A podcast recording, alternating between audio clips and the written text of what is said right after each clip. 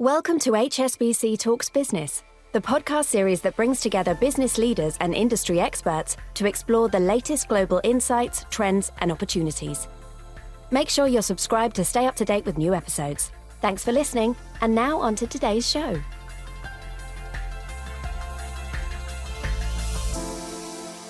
Welcome to HSBC Talks Business. I'm Natalie Blythe, Global Head of Sustainability for HSBC Commercial Banking. And today I'm joined by guests who hold biodiversity, natural capital close to their hearts and minds from the worlds of business, finance, and policy. Today's businesses are operating against the backdrop of a climate emergency posing, quite frankly, an existential threat rising inequality and species dying out at a rate not seen since the last mass extinction 66 million years ago.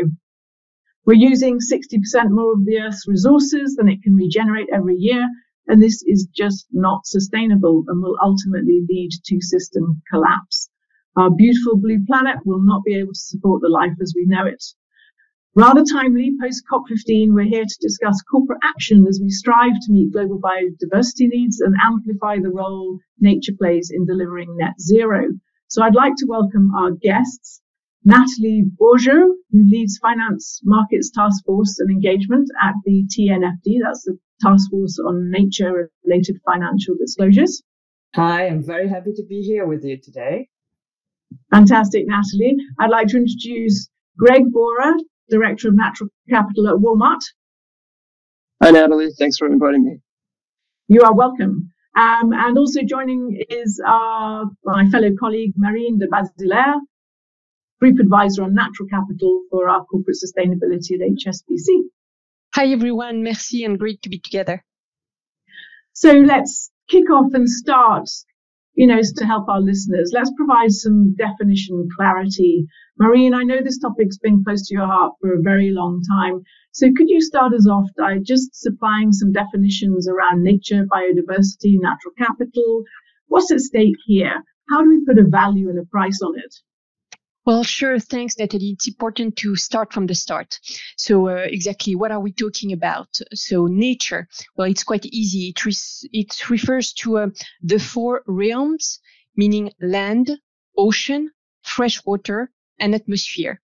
And so, what do we mean by natural capital? Um, here, it refers to stocks of natural related assets. It includes geology, soil, water, wood, uh, um, and other living organisms. Um, that capital gives rise to what we call flows of benefits to people and the economy. Another word for that is ecosystem services like crop pollination, water purification, flood protection, etc. And biodiversity is what enables those ecosystem services delivered by nature to be productive, resilient, and adaptable. The value of ecosystem services to the economy are estimated to be worth 33 trillion dollars a year. You know very well that value doesn't mean uh, price. And most of the value incurred by ecosystem services is not priced in economic models. And actually, as a consequence, biodiversity is degraded at an unprecedented rate, as you said earlier. And this poses a systemic risk to the global economy. And this is what needs to be addressed now.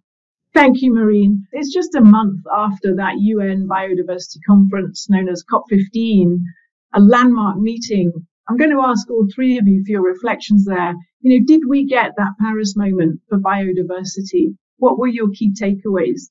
Natalie, do you want to kick in first from a policy and a corporation angle viewpoint from the TNFD? Yeah, very happy to do that. Um, well, the good thing about COP15 first is that it got signed. So that's the first big achievement. So that's point number one, very important. Now we have an agreement, and this agreement is strong.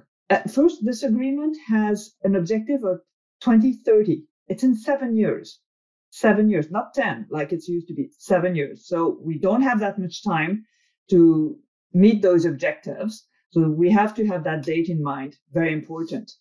Um, what's in this uh, COP15? It tells us that by 2030, 30% of all land, all waters need to be protected, globally. That's an enormous step. It tells us that to we should reduce by half intrants um, in agriculture, and we should reduce by half food waste. Those things are incredibly important and also point us towards specific sectors, you know, the agri-food sector, which is incredibly important when we're talking about nature and biodiversity there.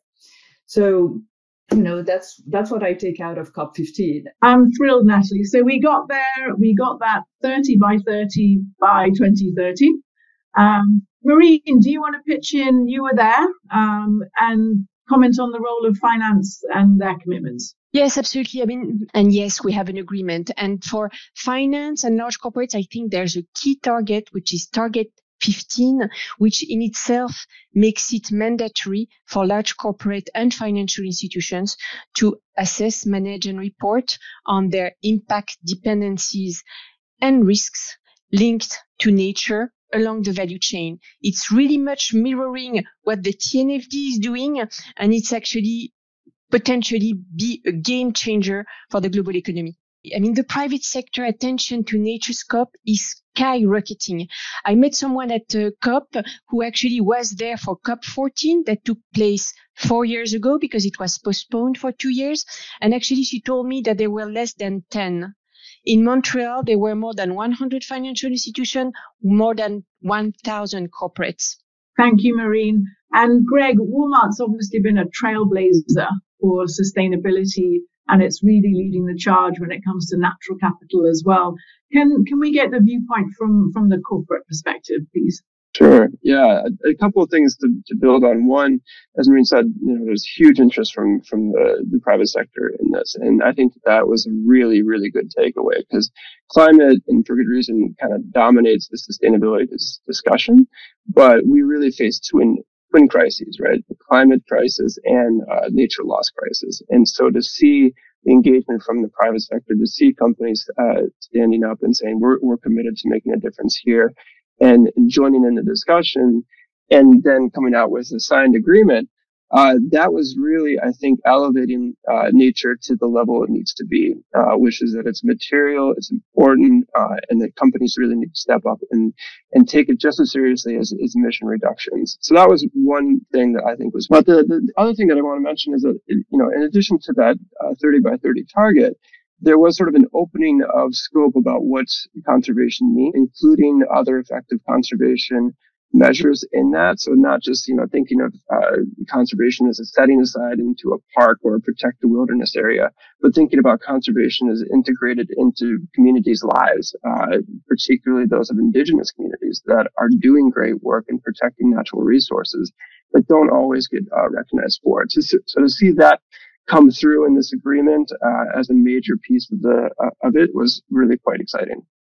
Thanks, Greg. So for our listeners, that's a great snapshot there on the COP15 biodiversity framework and the critical efforts to halt and reverse biodiversity loss. Natalie, if I can spin round to you now and let's get a little bit more of a discussion going on your TNFD mandate and mission. And if you can elaborate and explain to the audience, how do you think TNFD can help businesses understand their dependency on natural capital? Sure. So TNFD, the Task Force on Nature-Related Financial Disclosures, uh, our mission is to make the financial flows from um, nature negative to nature positive.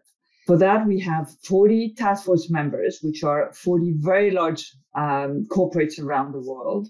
Among them, HSBC, and thank you, Marine, for being uh, one of our uh, distinguished task force member. Um, the, ta- the 40 task force members hold the pen and do draft our framework. Our framework is both a risk management framework and a disclosure framework. And what it does, that framework, it is there as a tool to help corporates and financial institutions understand, guide them in their approach to nature. So, how uh, businesses depend on nature, how businesses impact nature, how do they, because a number of businesses impact nature more than others. Um, this needs to be understood globally in our economic activity. We need to become more nature smart. It, it has to come into the decisions, and TNFD does precisely that. Gives guidance for very large sectors as to what to look at, what is material when it comes to nature. So that's what we hope will make a market that is nature wise or nature smart. That's fantastic. So really putting that spotlight on the fragility and the dependencies businesses have on these natural systems. Um, really critical. Thank you. Um, so moving to Greg, looking at it from a business angle, I know Walmart have been sort of really pushing away here. Can you just explain to us what the commitments are that you've made um, publicly around nature and then where you've managed to experience some meaningful progress and what challenges there are that remain. Yeah, happy to. Walmart's a very big company. We're the world's largest retailer. We're Fortune 1. Uh, we employ more than 2 million associates worldwide, and we have operations in North America, Central and South America, Asia, Africa. Um, hundreds of millions of people depend on us uh, to deliver on our motto, which is that by shopping with us, they will save money and live better. Um, and that motto has, has been around for a long time, and we've set science-based targets uh, for climate change um, and sourcing 20 key commodities more sustainably by 2025. But that motto has sort of evolved a little bit. We've more recently begun to understand it at a deeper level, particularly the live better piece of it. Um, and recently in, in 2020, uh, our CEO, Doug McMillon uh, publicly set us on a path to becoming a regenerative company. Uh, and what that means is, is, is, Walmart intends to become a company that places humanity and nature at the center of our business practices and commits to doing this business in a way that creates shared value and positive outcomes. Along with that sort of directional commitment came a, a time bound KPI, right? So we like those um, to be able to hold ourselves accountable. Uh, and that is that uh, is to address the nature crisis, um, and that Walmart and the Walmart Foundation will help protect, restore, or more sustainably manage 50 million acres of land and 1 million square miles of ocean. But and I actually represent Walmart.org, which is the philanthropic giving of both Walmart and Walmart Foundation. And I make investments in the human and organizational capacity of critical production landscapes, right? Where nature intersects with the supply chain. So I take insights from the business about barriers and opportunities in the supply chain around sustainability, and I make investments, grant investments uh, that are public benefit that will help all supply chain actors in a landscape accelerate action and impact. So we have projects ranging from sustainably sourced tuna in the Marshall Islands, uh, regeneratively grown popcorn and feed for cattle in Nebraska, sustainable grazing across the western U.S., uh, sustainably irrigated rice in Arkansas. I mean, there's a huge list of that. But what I'm really excited for is that those are opening price points, right? For our customers. Those are the, the products that if you have a limited income, you're looking product category to be able to, to buy uh, the products that you need.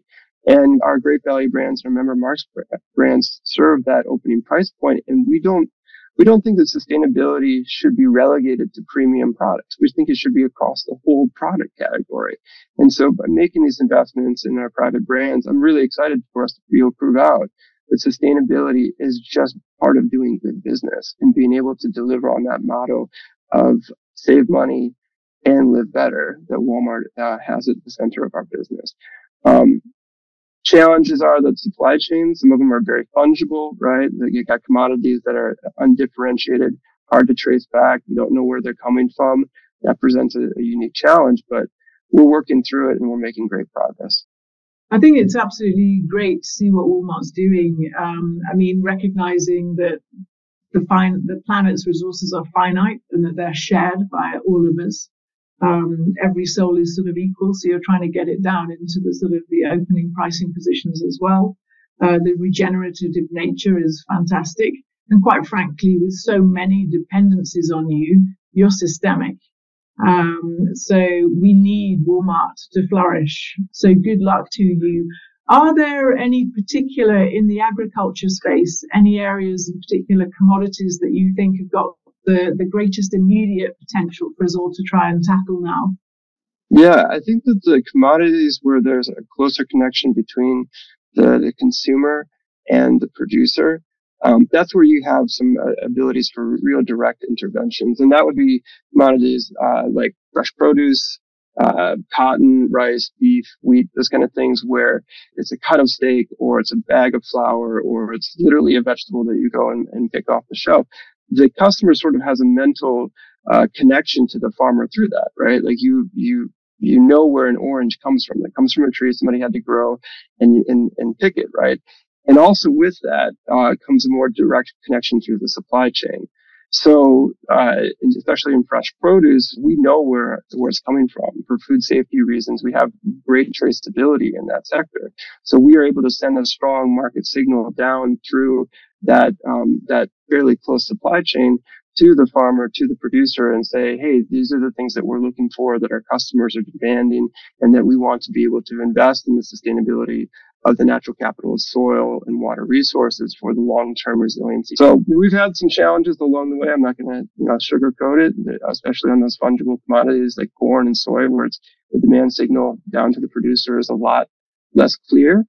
But um, we've seen some great successes with ones where there's a tighter uh, connection between the, the end consumer and the, the producer of the product and commodity. Greg, that's really insightful. So for our listeners, really pay attention to where you've got that close consumer connection and then think ecosystem wide, come together, collaborate and come up with creative innovation to, to drive a, a sort of flourishing future.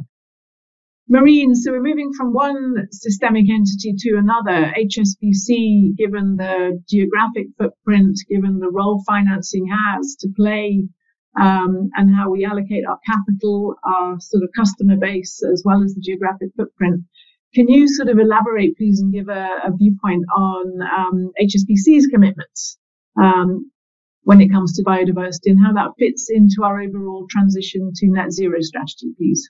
HSBC is committed to understand where the issue lies uh, within our overall activity. And, and that's the first and important point. Uh, to do so, we have volunteered to join the TNFD as uh, N- uh, Natalie mentioned earlier. We are one of the 40 members of the TNFD and uh, we are participating to um, uh, creating a framework, a framework that is fit for purpose for us and for large corporates, for them to um, assess, manage, and report on their uh, impact and dependency, risks and opportunities links to nature. That's very important. We're also an active participant of the biodiversity working group of the uh, Banking Environment Alliance that was created by CISL the Cambridge Institute on Sustainability Leadership, um, and we are contributing with them to um, um, understand how financial institutions assess those risks and um, actually conducting a few uh, pilots uh, on part of our loan book to understand how it reacts to uh, water curtailments or other things like that. Um, we are not starting from nowhere. Um, TNFDs and CISL are not our starting point. I mean, we have had policies related to forests, agricultural commodities, World Heritage sites, and Ramsar wetlands for quite a long time. Actually, the first has been released in 2004. But since then, we've committed to be net zero. And that was back in 2011. And uh, we quickly understood that there is no net zero without halting nature loss and that our existing policies were not fit for purpose. They were not meant to address that um, net zero target. And so we need to update them. And uh, we have committed to release one dedicated to deforestation. Uh, at the moment, we're actively working on it. Uh, but back to your question uh, on uh, where the risk currently sits uh, in our portfolio? Well, on deforestation specifically, most of our exposure lies within the value chain of our customers. I mean, echoing what Greg said uh, with Walmart and um, more than in actually in the own operation of our customers as we do not finance heavily farmers within HSBC, except in a few geographies, but uh, we are one of the leading bank when it comes to trade, so it's material to us. Uh, and so we need to address this part of our portfolio to help shift the value chain from harmful to positive impact on forests. Thanks, Marine. So summarizing, really what you're saying is there is no achievement of net zero without us all collectively addressing biodiversity and nature loss. And we all know supply chains are absolutely central to, to all of this and the whole ecosystem. Natalie, if I can turn to you now again on TNFD's framework that's coming out in September. Can you tell us a little bit more about what we should be expecting to see? Um, and then also, as you've been going through the consultation periods and the development, what feedback have you had from sort of businesses and financial institutions? Okay. We've had already a uh, beta uh, version of our framework come out last March. Several versions have come uh, that are refinement, improvements, additions to this uh, March beta. The final one will, will be out in September, end of September 2023. It will include between 15 to 20 disclosure recommendations modeled um, as the disclosure the recommendations of the TCFD, Task Force on Climate, not nature, but climate financial disclosures that most people are very familiar with. In those disclosure recommendations, I'd like to echo what has been said just a moment ago. There will be a disclosure about value chains because we think supply chains are something incredibly important for nature. Um, and so what we want is that people, uh, corporates, financial institutions look at the value chain upstream and downstream and be able to understand how nature interplays with the value chain. Because, and particularly in developed, um, I would say in developed markets, a lot of the uh, the nature play comes through the value chain.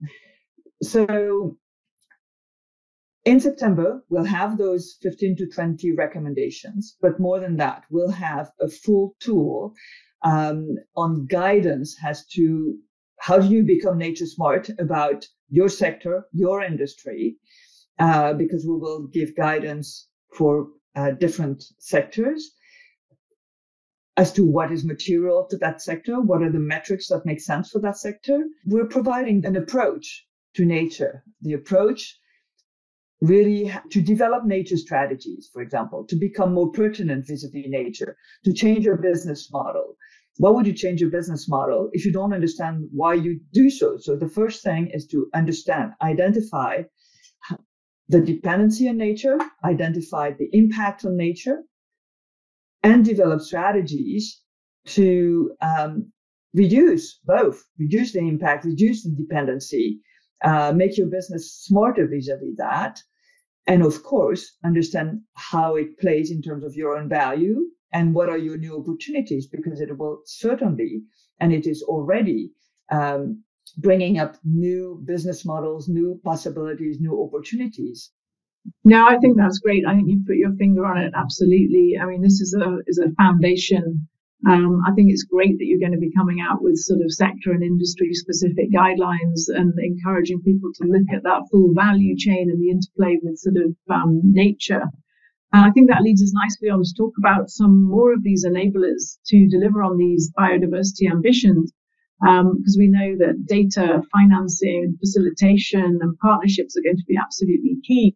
So, Marine, in terms of investment and financing solutions, what innovation developments are we seeing in the marketplace um, designed to unlock positive momentum and outcomes for natural capital? Thanks, Natalie. Well, I think that before talking about innovation, uh, we can already state that we have existing frameworks that are already helping financial institutions in their discussion with customers uh, on nature related issue. I think about the sustainability linked bond framework which already includes biodiversity uh, linked key performance indicators. Uh, b- building from those, we see a few uh, nature impact framework arising.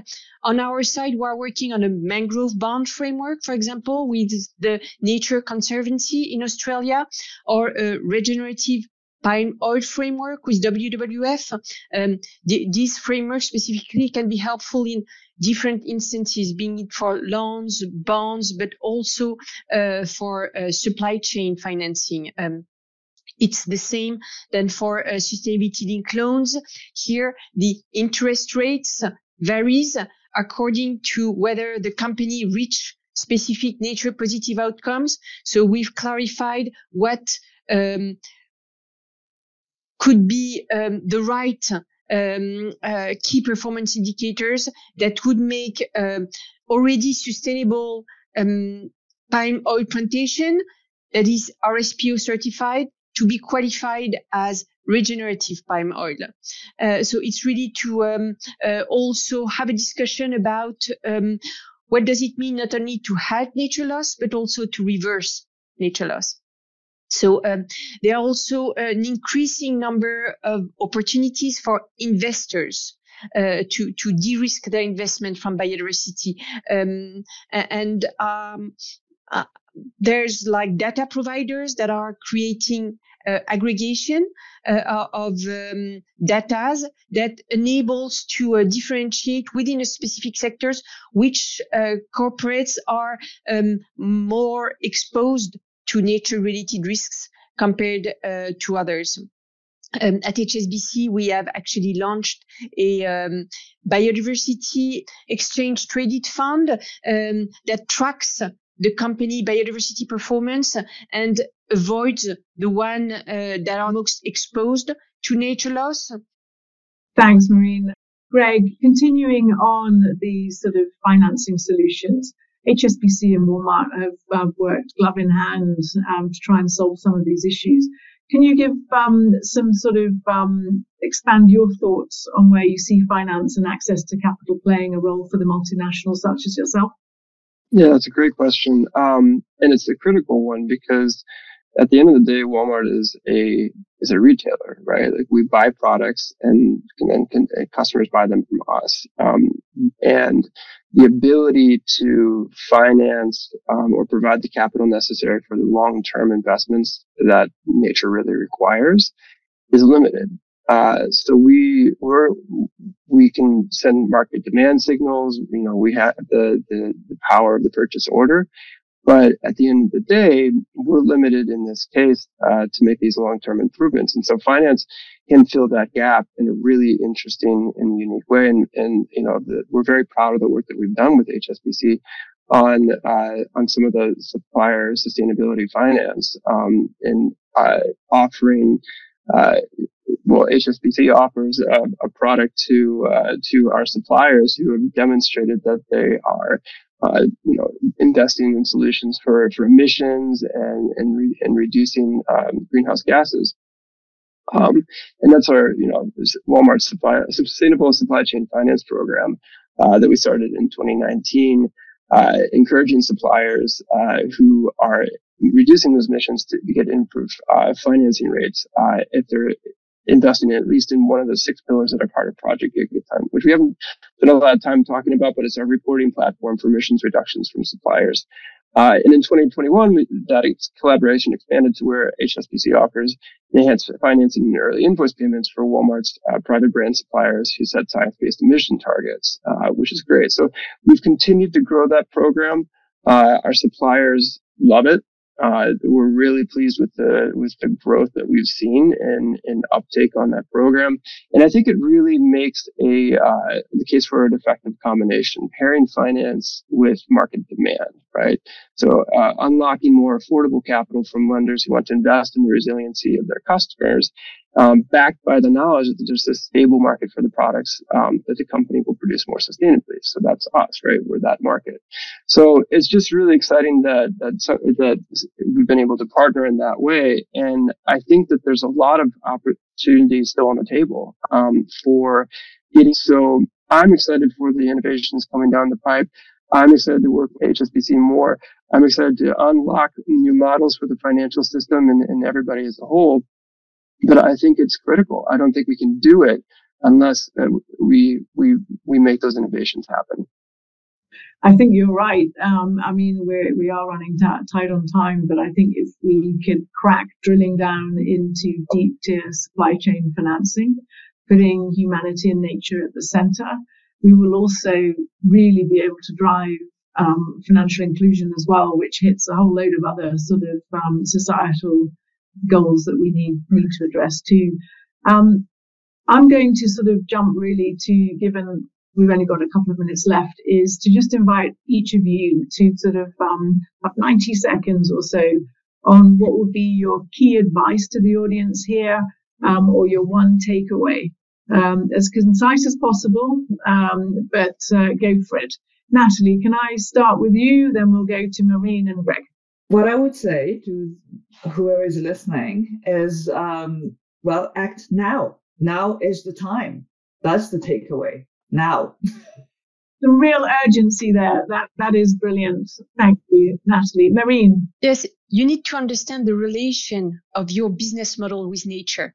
And so I would encourage you to test, test, test the TNFD pilot. Ecosystems at work here. And Greg. I love this lightning round. Um, so this this week that we're recording it started with uh, Martin Luther King Day uh, in the U.S. And so uh, we had a celebration at Walmart, and there was a quote there that was offered from Martin Luther King: "If you can't fly, then run. If you can't run, then walk. If you can't walk, then crawl. But whatever you do, you have to keep moving forward." And the point of that is it doesn't matter how big you are, how small you are, what your exposure to nature is. You have something, right? You have something that you can do. Identify what that is. Identify how you rely on nature at your company. Figure out what the interventions could be and start acting on it. It doesn't have to be huge. Just start. Um, and that's really the call that we're trying to make to all our suppliers and, and, and, and across the many geographies in which we have a footprint. Just start uh, and we have so many things on offer through our sustainability hub uh, online that tools that can help you on that journey.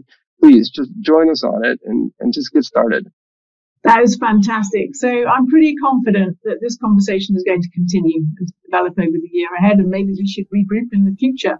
So a big thank you to Natalie, Greg, and Marine. Thank you all. Thank you for joining us at HSBC Talks Business. We hope you enjoyed the discussion. Please do subscribe to the HSBC Talks Business channel to stay up to date with new episodes.